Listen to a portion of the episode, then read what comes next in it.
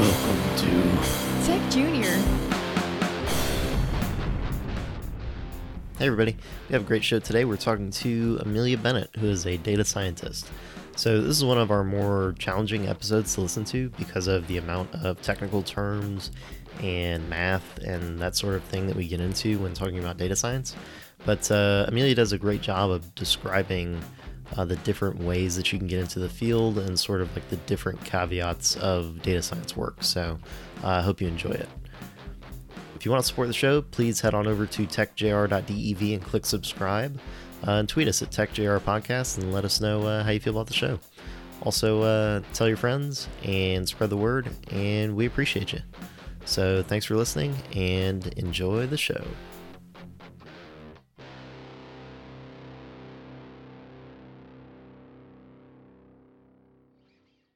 Uh, welcome to Tech Junior. My name is Lee Warwick. I'm full stack JavaScript developer. Have with me Eddie, as always. Hey, it's Eddie, uh, front end developer. And we have with us a special guest. We have Amelia Bennett. Uh, Amelia, if you could introduce yourself. Hi, I'm Amelia. Um, I crunch data. Uh, supposedly they started calling people like me data scientists, but now I just do stuff. That's great. Um, we're really excited to have Amelia with us on the show today because uh, data science is a exploding uh, portion of the industry, and Mhm. it's very easy to get confused on what is data science, what is machine learning and AI, and all those sorts of things. So, who better to tell us about it than an actual uh, true blue data scientist? So, uh, maybe if you could start with um, how you got into data science and kind of like maybe what you studied in school and all that good stuff.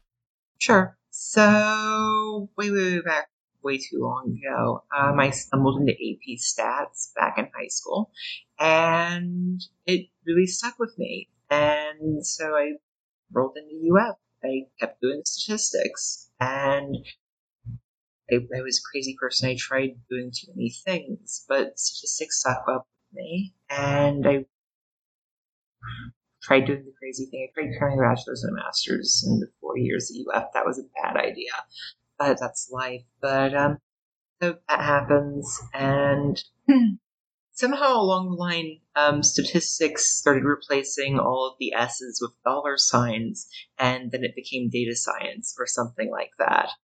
um, so it's I kind of stumbled into it. I'm wouldn't say I deliberately sought to become a data scientist. It's just that's what they called people doing that math and code, you know. Okay. Um, so I guess primarily your focus in school was on math and statistics.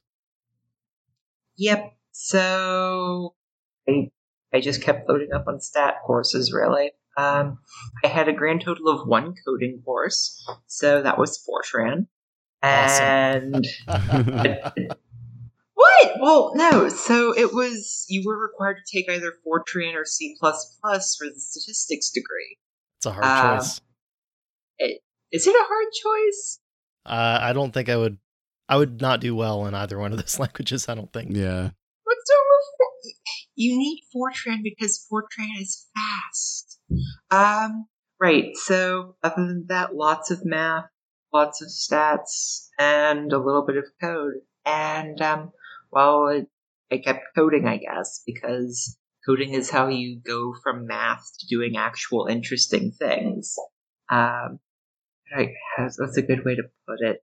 Um, th- there's the old joke about how math is to masturbation as physics is to intercourse.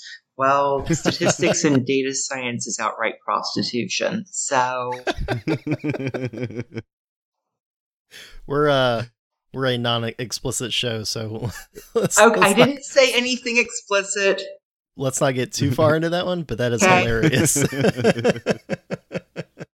so, um, you took your your Fortran course and kind of kept going with uh with crunching numbers with with code. So, what was your languages that you used, and uh, what do you use today? Let's see here. Languages. Um, I started out with SAS because statistician, and then I went into R. So then Fortran, then after Fortran, uh, Fortran kind of died off. I got into MATLAB because school and I had to. Um, I didn't start fiddling with Python until about 2016. So it, that was my first real, actual, can do something that makes money language. Because R is great, but you can't really use R to do fun and interesting things. Okay. Yeah, I, uh, I've heard of R, but I don't really know a ton Yeah. about You it. You don't aside use it unless you're a statistician. Fair Okay. enough. I, I am not, so Yeah. that makes sense. Um, so you, I guess Python's like you know super popular nowadays. People are shouting, "I love Python" from the rooftops. Um, Really? I thought all the people were after JavaScript. JavaScript has definitely been up there with Python, but uh, Python is is definitely holding its own. And JavaScript was not always beloved. Uh, people used to make fun of JavaScript a lot. So Yeah. um, recently, it's taken off because of you know lots of frameworks and whatnot. But yeah. Yes. uh, so- we learned uh, recently that Python has been around for quite a while, um, like something like thirty years, right? I just code with it. It somehow Python sort of became the lingua franca of machine learning. So there's that that value happen? to it, and Python is also one of the better languages for DevOps work. Go figure. so um, it's it's great language, especially if you know you're after going for money. Fair enough. So All right. going back to to data science, um, it's people say it, and you're like, oh yeah, big data, big data, and kind of all these buzzwords and stuff. But kind of like, what is data science? Like, what what do you do as a data scientist? So there have been people who have been heavily motivated to water down the term. So there's this wonderful um, Burtch Works report where they drew the line between pre- predictive analytics professionals and data scientists. And the key difference between a predictive analytics professional and your data scientist, as defined by Burtch Works, was that your data scientist is going to handle unstructured data and could handle all of the heavy lifting and code around it. So we're talking text, we're talking images, we're talking video, we're talking speech, we're talking something as strange as, say, infrared spectroscopy or um, mass specs or things of that nature. So instead of dealing with straightforward columns of, okay, these are all your variables, take them and go. So that was their definition of what's going on. So as things have changed and the title has been eroded, altered, so on and so forth, and it's also a very new industry, so people are still doing things. So when you think of the newer data science, there's you can breaks out into three areas that roughly correspond to three different backgrounds with various sorted proficiencies. So there's the analytics side of data science, where you're monkeying around with Tableau and all you're really after is producing insights and using them to drive actionable business goals. There is more your algorithm side, where you're you have the strong coding background and you write code, you make things run well, so on and so forth. You come up with different ways of doing things, you do graph database work, things like that. and then you get over to inference, which is your more math stats background, where, okay, so suppose I want to know this thing. How do I figure that out? How do I say for sure that what I am working with is knowledge and not some random signal that's blowing smoke up my rear? Um, so combine the three, and that's roughly where data science is. So, at which one would you consider that you fall into? It's really relative. Um, so one gig, um, I was not the best coder in the group, and so I stuck with more map stats. Um, the current gig I'm on, uh, nobody there can code very well. So I'm doing a lot of the code heavy lifting, but I'm much more firmly in algorithms and inference. I don't really do all that hot on the analytics side because in my experience, people on the business want to do their own analytics. They want to get their Excel spreadsheets and do their things. Um, they want, you know, you give them a shiny dashboard, and the first thing they ask for is, well, where's the actual data? How do I see what's going on? So I feel like business people need to own that in order for data science to be taken up versus, you know, okay, I can give them a dashboard, but they just because you produce a dashboard doesn't necessarily mean they have what they want. Would you say that you're more on the side of things where you're creating and preparing data sets? Um, that's toughy. So, I mean, data is data, and somehow you have to get it. Um, I've never thought about having to clean data for somebody, but yeah, I guess I do have to do that these days. Like, well, no, it's somebody will, some database somewhere will have a really dirty pile of text stored, and just because they output it as a CSV file doesn't necessarily mean you can read it back in. And so, yeah, no, I had to go clean null characters out or things of that nature. So I, yeah, I do the machine learning work and I do the data cleaning for people. So that is one of the curses of being one of the more senior people on your team is that other people will be blocked by dirty data and you have to go, you know, be an overpaid janitor and clean it for them. I'm serious. 80% of my job is janitorial work. The other 20% is fortune telling. that is, that's, I, I feel like I need to be writing these down, all these one liners. Yeah. This, this is great. so, um, we, we recently, uh, tried out some Python ourselves. We, uh, we had a meetup. We did and, some data yeah, cleanup. We did a little, um, cleaning of data sets and, uh, okay. uh, it, it wasn't what I thought. Um, no, I kind of thought it would be more uh, like interpreting the data and kind of like looking at what belongs and what doesn't. And it was like, oh, well, if you have a an entry that is missing a column or something, or like we don't have a location yeah. in this one entry, like we want to remove that and not put it in the data set or, or something like that. Or converting like, uh, okay, they called this, um, we were looking at crime data. So like okay. location yeah. space of space crime or something in the CSV oh, we want to convert that to Putting underscores. underscores. Yeah. So people say cleaning data and it like really sounds like this room full of scientists doing it, right? and and it was totally not like that at all. So uh, it was it was really eye opening when we when we got into that. Nope, twenty first century dirty job. yeah, that's that's awesome. On a on a day to day, do you do a lot of machine learning work?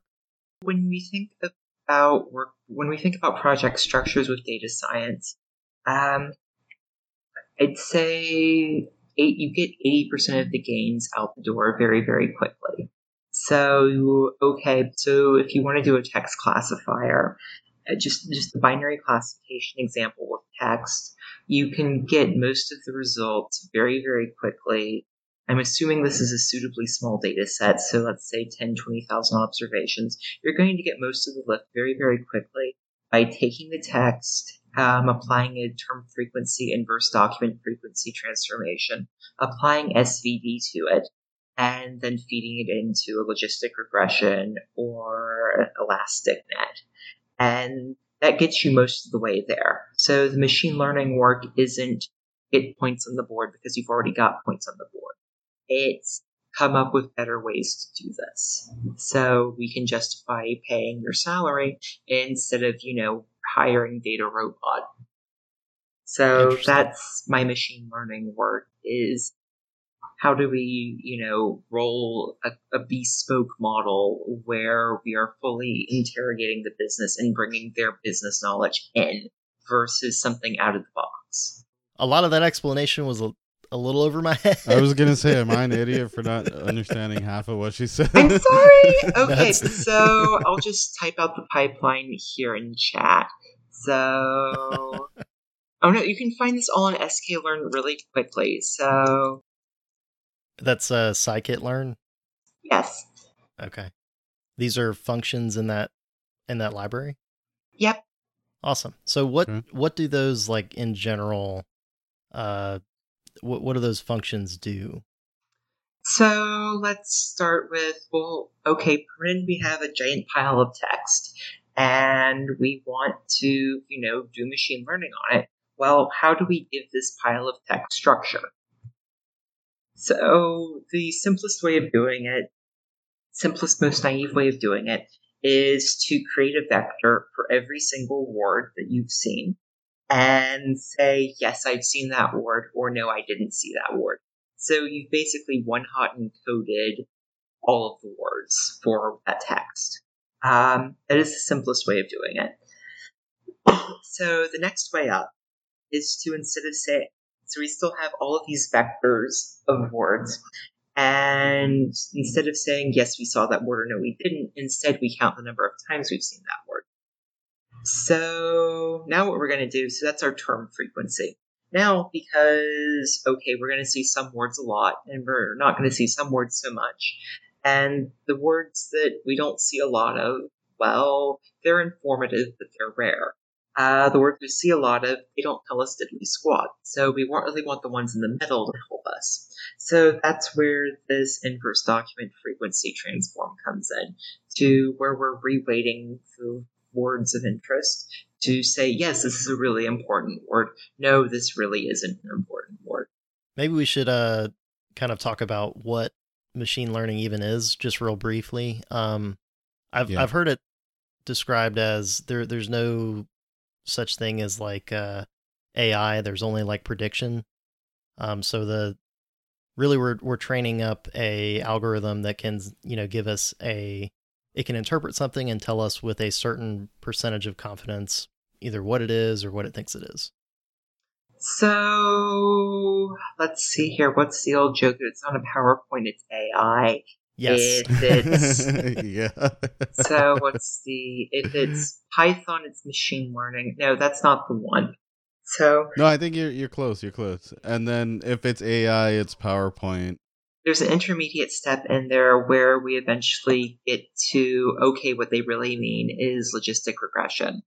So really, um, eh, for a bank gig, eighty percent of what you do will be covered by logistic regression, and it's nice and it's beautiful and it has theory. And yes, you can say within a ninety-five percent confidence bound, this is what I think the true coefficient is. Uh, you can do that. That is that is the basest form of machine learning. People don't start getting tickled pink until they hear, "Oh, well, you can do better than a human on this task." And that's where we're back to things like natural language inference or computer vision, object detection, that kind of thing. Okay. And then what would I guess what's the term for that sort of thing? Machine learning on unstructured data. Um, Okay. I guess most of kind of the things that uh, we would maybe start with if we were trying to get into machine learning would be like, you know, is it like the hot dog, not hot dog kind of thing? right, that's that's an easy one. that? Or cat versus dog. So Right. you know Oh, you can. There are all kinds of like so. Keras is the really easy way to get into it, and you can just go find all kinds of nifty little Keras tutorials. That you know, okay, congratulations! Very quickly, you can do these things. So then beyond that is the better than humans can do sort of realm. So, like, you can use some of these pre-trained models out of the box, and you'll do well. But what often happens with these tasks is you're over deep deep down you're overfitting to it, and just because you meet the task doesn't necessarily mean you've actually achieved the higher level objective. Computer vision really started taking off because you were getting these models that were really good at picking out cat, not cat, so on and so forth. Um, lately a lot of the research has been much more interested in multitask learning and natural language processing. So go back to the computer vision. Um, there's this thing called ImageNet. There's this challenge where you're trying to say that something is in one of so many categories, and it serves as a benchmark for all of the all computer vision neural networks. So that that took off. Um, now multitask learning and well, transfer learning. So you can use these really great models that other people did. So the structure is great. And transfer learning, you're taking this pre-trained model that somebody else built and you're fine-tuning it for your own purposes, basically. Mm-hmm. You pull off the last bit, you fine-tune that, and there you go. Like, I used that once for picking out different types of fashion. So, because it's really easy, ready to go. So, transfer learning, that's the transfer learning in computer vision case. Now we're on the transfer learning in NLP case. So you can these make these really great models. So what was the one OpenAI was doing? They were doing this GPT-2 model, and they didn't release it to the public for fear that you could automatically generate all kinds of text and create fake news or such things. So those wow.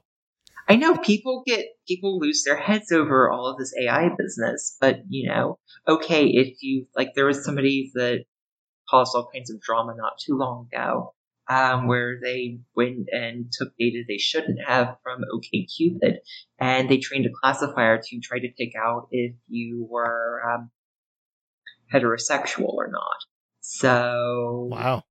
well, no, it's you know, it's it's a question. It's ethics aside, um, you can do these things. It's just creativity and execution. Huh. Have you ever uh, done anything like that where you go into um, a website or something and like scrape data to create uh, or gather data like that? um, so you spend long enough in machine learning and you start really, really growing this consciousness, this conscience of, um, oh dear God, that's horrible. Nobody should ever do that. um, so I don't take data that I shouldn't from the internet. Um, if you mosey on over to my Twitter, so personal project, um, I was really so I do pole dancing for a hobby, and um, I you know I apparently some people they do they, there are pole dance competitions of sorts. So part of there are. Um, Awesome. it's purely athletic. I am not doing the other kind of pole dancing. Thank you very much. Fair but enough, no, so fair part of that is you have to create a routine. And part of creating a routine is understanding how different moves flow into each other. So we have the, you do the move, so identifying the move, that's a pose estimation problem. And then you have to figure out how moves flow into each other, which you can do that as a network, you can do that as, you know, Markov models, uh, that sort of thing. So just getting the pole dancing poses and then using that. So you identify the pose from videos of other women performing, and then you use that to get a sequence of poses that flow into each other. so are you Wow. using this to create a routine? Uh, that's the idea long term. So Okay. if I have, I have a routine that goes to a certain move, well, what other moves could I do from it? Okay. Uh, okay. Cool. So Yeah, that that's would give you like um, possible routines, I guess, or like uh, Yes. combinations of moves. Yes. Wow. That's interesting. So How do you do? You, so you said you working you're working with video clips. Um. So is there like video on the internet that you're you're using for that, or a data set, or I had to create the data set from scratch. So women will post. Um, so here, there's this one site, I think, poledancedictionary.com. And again, you can get poses from there. So I scraped those poses. I scraped poses from other places because I had to have that for a reference data set of this is what that pose is. Um, I used OpenPose out of the box in order to get the pose estimation down. So that's that. Um, a lot of real world data science really boils down to weakly supervised learning, where you have models that are close to what you want, but you have to use some logic or heuristics to get them all the way there. okay? Is OpenPose like some kind of algorithm for humans in certain positions or something? Uh, human pose estimation, yes. And then so you extended that. It was that like transfer learning. Is that I forget the term. So let's see here. So I have the poses. I run them through OpenPose. OpenPose gives me where hands and elbows and heads and all the other body parts are. So then I have this plus this pile of poses, this pile of body part places corresponds to this pose. Okay. So it's a cluster, so to speak. Cool. So you've kind of like taken the OpenPose data that it interpreted from the various, you know, images that you got and then use that as kind of your basis for the videos that you feed into your training So model. those are my references for different poses. So then, okay, so if I wanted to get the choreography out, I take the video through, I run that through OpenPose, and then I check to see is this an actually a pose or what's going on here. We we often hear about like oh you need you know tons and tons of data and lots of training to get a an algorithm to be to a point where it's usable um would you have a problem getting like lots of video for this or how many hours of video would this model have to train on So this is why we're playing with weakly supervised learning. There is no way in hell I can afford to train OpenPose from scratch because Right. of GPU capacity and data labeling. So I was looking into having the pole dance images custom annotated. And so I, you know, browsed around to these annotating sites and they want at least six grand to do it. And it's, I, I, I realize I am making data scientists pay. I don't quite, I'm not at the point in my life where I have six grand to drop on personal projects like that. hey me Uh, neither It's, I don't know who does, but um, so I'm using I'm using the OpenPose algorithm as weak supervision for me to get those labels out. It's not exact as if it had been annotated, but it's close enough. And then from there, I can use that to get choreography. so when you say something is annotated you mean like some like uh, an interpretation or what does that mean So, a work project. So, somebody calls on the phone and current employer is required by law to, if somebody is yelling on the phone, prove to regulators that the yelling on the phone has been taken care of in the case current employer has done something wrong.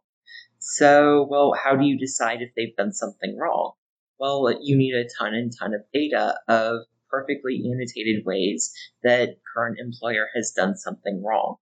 Um, so that is, as you were mentioning earlier, that's one interpretation, and that's with the natural language case. Then there's the computer vision case where it's a little clearer, where say if you wanted to do a person head detector, you would have all of these bounding boxes around your head. So, whoop.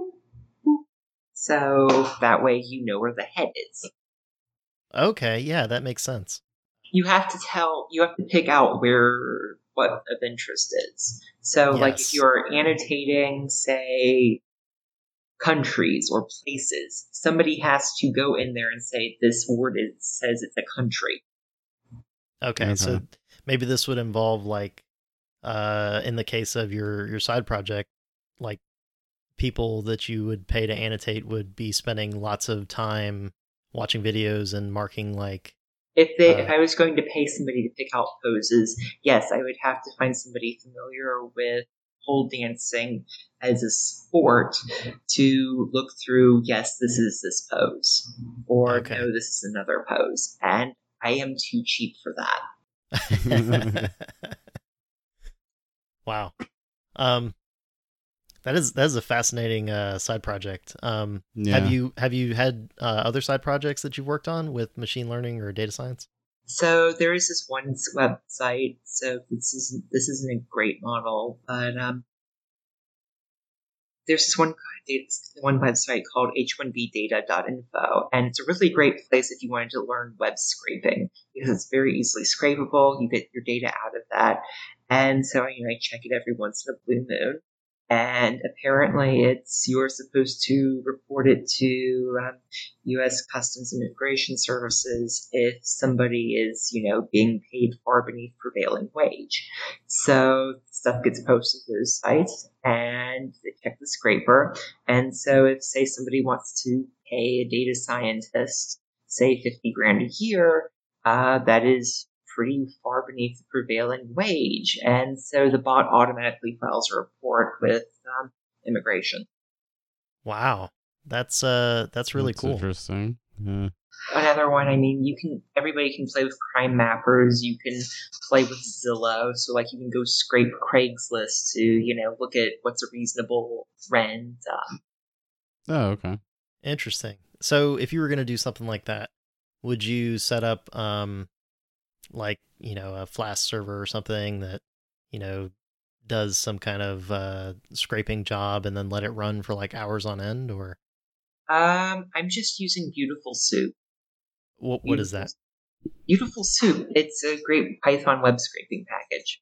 Okay, cool. It's like the textbook one.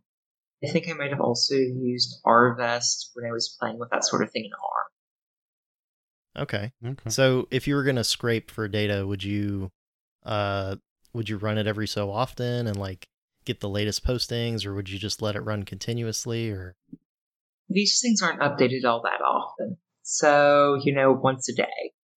Okay. And you would maybe do like some kind of automated process to let it run once a day and then after like weeks or maybe months you would have like a pretty sizable data set? Um, you do your web scraping right and you go all the way back. Well, how did what do you mean by that? So you just keep appending. Um, so if you're going to scrape this one set that I mentioned, it'll display all the data, and you copy that at first, then you check back every so often for new data. Okay, I got it. So, you. but something like, say, if you were going to go scrape Craigslist, well, that's, you know, it tends to disappear off the map after so many days, right? Right. Mm-hmm. So that one would uh you'd have a data set a lot faster, I guess. Well, it, yeah, volume of postings. Right. When you're doing these kinds of things at work, I don't know if you're allowed to talk about maybe some of the problems that you solve at work, but um, what kinds of things do businesses look to data scientists to solve for them? I'd say I'd say most of my work boils down to not necessarily automating away jobs, but helping people to be much more efficient at jobs. And when this happens, it's it's generally with things that are mind numbing and boring. Like for well, no, it's for regulatory compliance. Um, you have to go through tons and tons and tons of things and identify anything that could possibly affect regulatory compliance. Otherwise, you're faced with, you know, all kinds of fines from the government. So it's a terribly mind numbing job. Nobody should ever be doing this kind of job in the first place, but it has to get done. And so, well, do you use the human to look through all of them? Or do you send the ones that the machine learning isn't sure about to the human? So let's let's talk hypothetical. Suppose that there are these peop salespeople, and salespeople take notes, and we'll say you have a relationship with that salesperson. They're your personal banker or something like that. Um, somebody has to go through these notes to make sure that there are things that there shouldn't be there in these notes. So, well, how do you do that? Well, you can have machine learning do it, or Or basically hire somebody to do it. right, spend spend a lot of boring uh you know man hours reading through documents and that sort of thing right.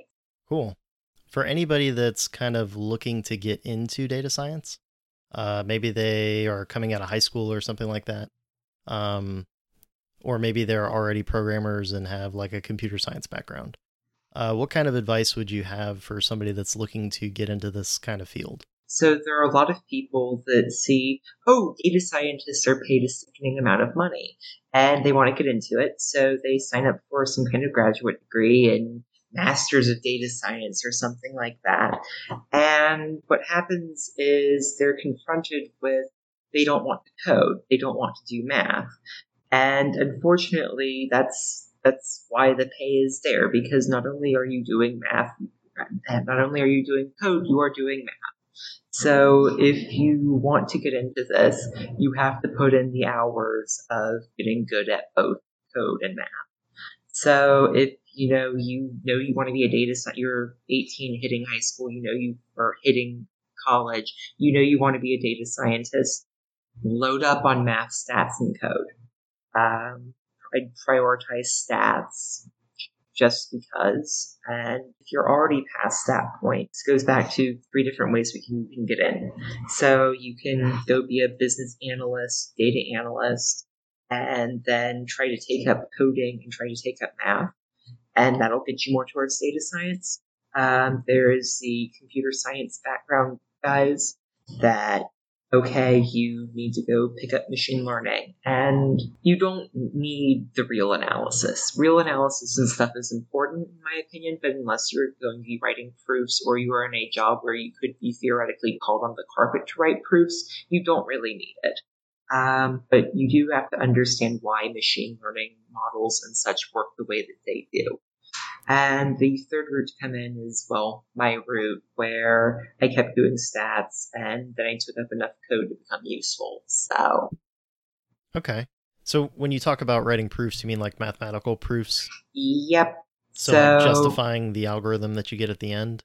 So if you're, let's go to a linear regression case. Well, you have, you want to talk about confidence bounds around these estimates, right? So that is all kinds of um, theory. Okay. So how do we know for sure that that estimator actually does converge to this mean point? Things like that. So I can go dig up old asymptotic proofs, but I don't really want to. I don't. Does, does, anybody? I don't. Maybe there's somebody that's like really into it, but uh, uh stats academics. Okay. So, um, for people that are maybe, because we, I think we have a lot of listeners that are maybe more comfortable with coding than with math. Um, do you have any recommendations for maybe how to, you know, pick up some of the statistics knowledge outside of like going to college and getting a degree in mathematics? If you call yourself a statistician, mm. fundamentally your only real job is to not get confused by randomness.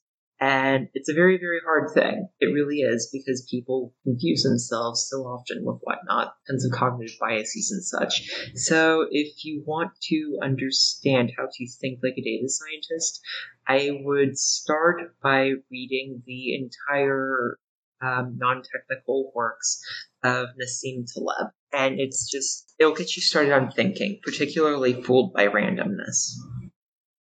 Okay, so maybe a really stupid example of this would be like if you flip a coin and you flip it a hundred times and each time it lands on heads, you might think that there's a higher chance of getting a tails on the next flip, but really that's not true. It's still going to be a 50 50 chance. No, I'd say that was really conclusive evidence that you're flipping a bad coin. That's an interesting take on it. oh no, that is what inference is deep down. So we have our null hypothesis and our alternative hypothesis. And we're not trying to prove things. You can't prove things this way. But so we're going to, as a null hypothesis, assume that this is an unbiased coin that with, you know, probably heads or tails of say 50-50. And our alternative hypothesis is going to be that this is a bad coin. And if I flipped a coin a hundred times and it wound up on heads every single time, I would find that to be really compelling evidence that this is not an unbiased coin. Wow. Yeah, I, w- I would not have thought of it that way, but that makes a lot of sense. Yeah. Um, so, um, in the the realm of statistics, uh, what are some of the most common things that you reach for? Um, is there like certain areas that people should really focus on or so, for people that want to be professional data scientists, um, you can make a very cushy living in finance and insurance, and 99% of the time, you will only need logistic regression. Okay, so that's, I guess, uh, I'm not a statistician, but um, that is one area of statistics that you could study. That would so I mean there are prerequisite courses, but I would say yeah, that's what pays the bills if you are in finance or insurance. Okay. Excellent. So there's there's a lot of um kind of like pre-built solutions and we had talked about some already, like uh, pre-built models and that sort of thing. Um but now some of uh the bigger tech companies are offering like uh automated not automated but like their own machine learning services. So um Google I guess has AutoML and AWS has like Rekognition. Um have you had any experience with those types of things? I like Rekognition. So Rekognition is great for big tech companies are really, really great and they have virtually infinite resources to throw at some of these problems. And, you know, if you're going to try to run a business, your core competency is not going to be a generic out of the box model that Google, Amazon, whoever can beat you on. So I like Rekognition. I think Rekognition is great for, say, you wanted to pick out the color of somebody's eyeballs, or you wanted a license plate reader, or something like that. Rekognition is fantastic for that. As far as automated machine learning, so sure, you can you can do that. You can break out H2O.ai and you can break out your DataRobot. You can break out your automated ML. You can your own automated ML. So I think I was posting in the ODevs chat the other day. There was this one guy that ran through every possible algorithm sitting in sklearn. So you can do that. Um, and it's fine. So if you are non-technical and you want to get into it out of the box and you want to pay God knows how much money for H2O's driverless AI, yes, you can plug and chug it in there. Um, it misses the art of data science, and the art of data science really is feature engineering. So without a cleverly created feature, H2O can't perform all that well. Okay. So Rekognition is something that has like its own uh, models that I guess Amazon has trained up, and yep, you kind of like you have easy access to those through that service. If you want to pay Amazon, you get you get it. okay, and then things like you're talking about with like H2O, that's uh, is that a program that you license or? Uh, you pay H2O heaven knows how much money for a license of their driverless AI but you know you get it. And the the the idea is using that you can convert your data analysts into being machine learning people. Okay. Have you um had any done any work or messed with uh something called TPOT what is TPOT uh we had seen it um at this python event that we had uh sponsored but basically it seemed like it took a data set and created an, a model from it automatically. Okay so one of those automated ml tools where you say this is the data this is the target and it just runs. Yeah you just let it run for hours on end and it kind of like refines a, an algorithm. That yeah that's same thing as DataRobot h2o driverless ai okay. So that's kind of like the kind of taking the data scientist out of the data science in a way. It kind of like creates role on its own. they try Auto- automating the automators. they can try. I'm not convinced they'll win, but I don't know. Life would be a better place if people weren't stuck in some of those more boring tasks, right? Interesting. So, um, are are those things good to use, or uh, when maybe when would you reach for an automated machine learning library like that? I really liked using H2O driverless AI as a final step to eke out as much performance as possible after I'd already done all the feature engineering work. So you could use something like that and give it a model that you've already created and it would kind of I make would it just better. give them or- all the features I already made. Okay. So if I'm prototyping and trying to get something out the door, I'll use a quick model to see how it's going. But I don't feel like, you know, doing every possible thing that could be done with XGBoost. So I really see it as sort of enhanced parameter tuning. Because I don't have the patience to go through all those parameters. Okay.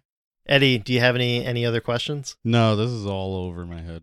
Yeah, it's a little, it's a little beyond me too, but that's okay. Do I need to go back and explain things? uh, no, it's all right.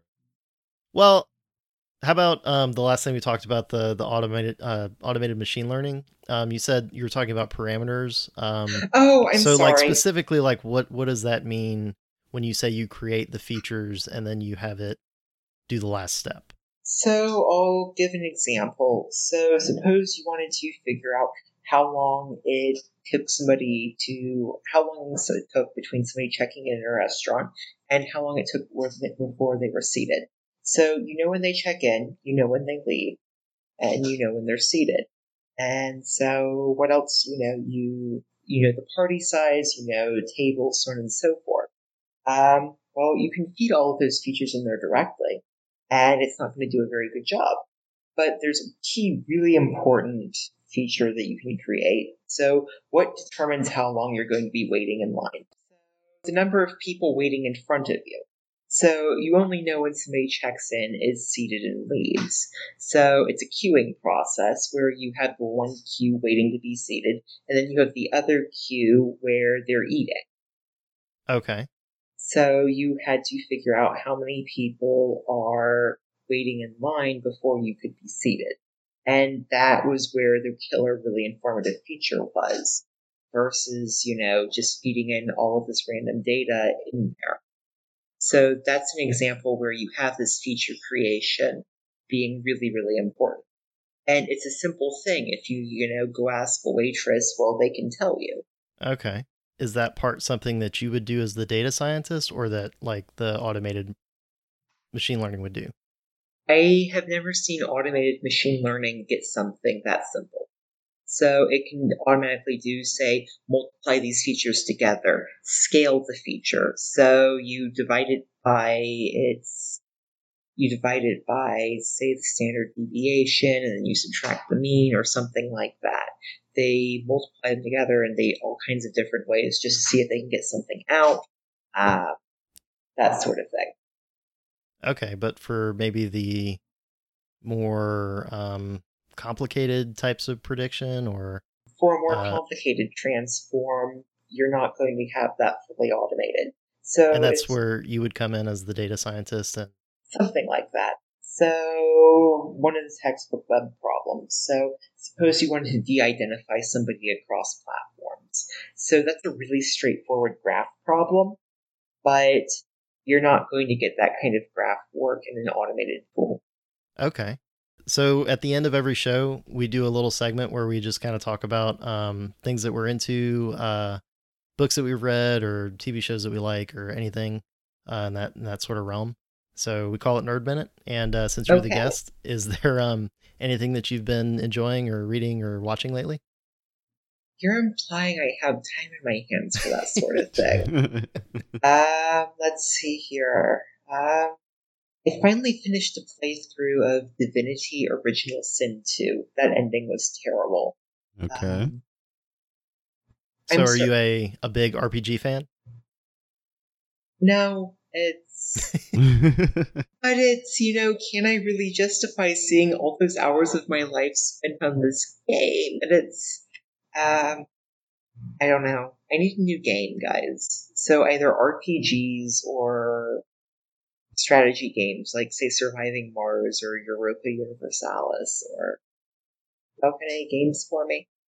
Uh, so I, I I'm in the same boat. I haven't had a ton of time to play. Yeah, same here. uh, a lot of stuff. But um, as far as like strategy games, uh, uh, there was this one that I played.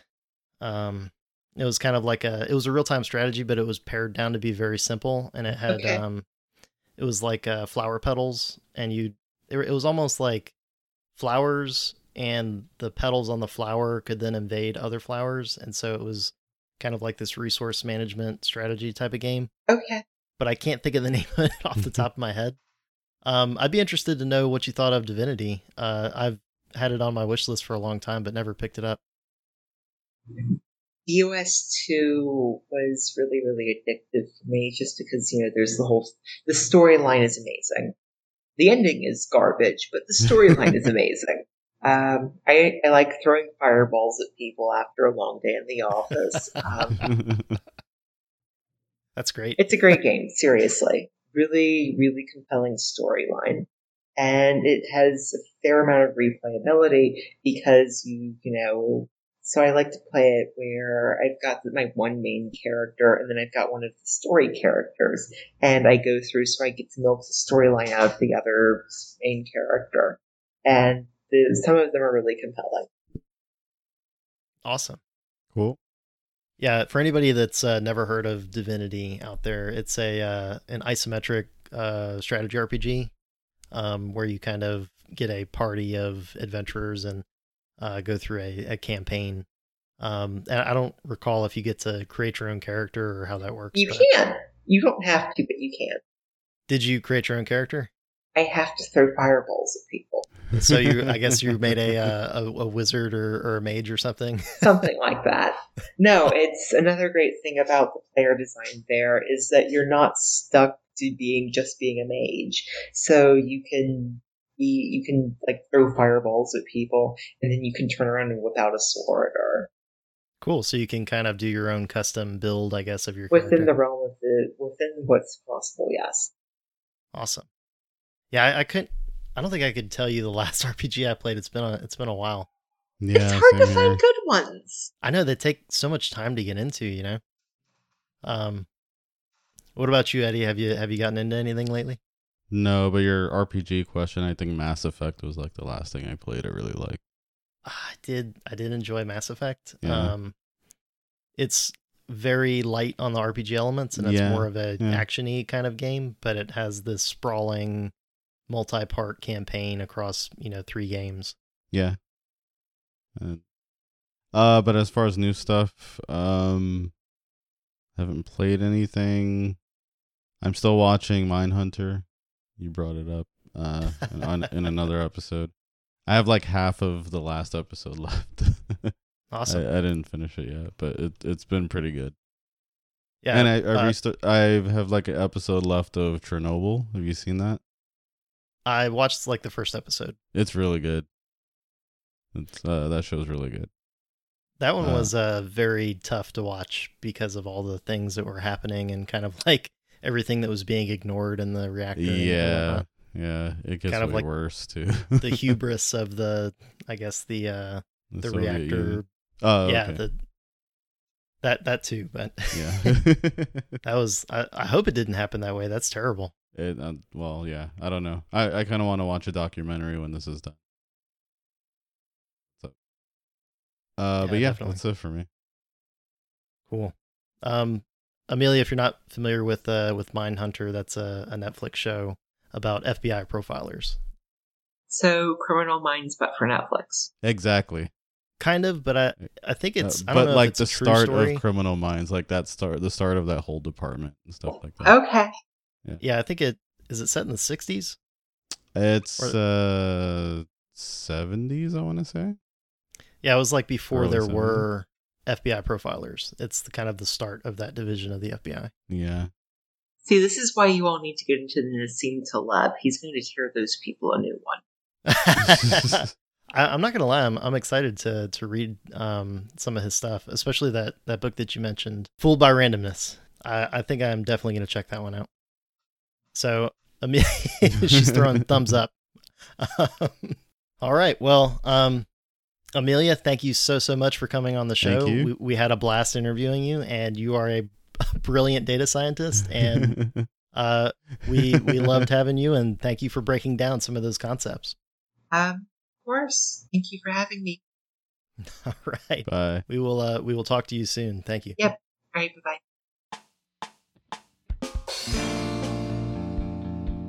Thanks for listening to Tech Junior. Head on over to our site at techjr.dev for show notes and past episodes. While you're there, click subscribe to get an email from us once a week with the latest episode and some other goodies. Please follow us on Twitter at TechJR Podcast. You can follow me at Leewar Jr. and Eddie at E ED0TER0. Uh, send us a tweet. Let us know what you think. Join us next week. We are taking a break from the interviews. Um, got a lot of great shows coming up, but uh, it's been about a year since Eddie and I have been developers. And so we made an episode about that and talked about uh, all the different things that we've learned and how our perspective has changed on development being uh, in the field for a year. as opposed to coming in fresh. So check that one out next Wednesday. All right, that's all for me this week. Uh, thank you so much for listening, and we will see you next week. Take care.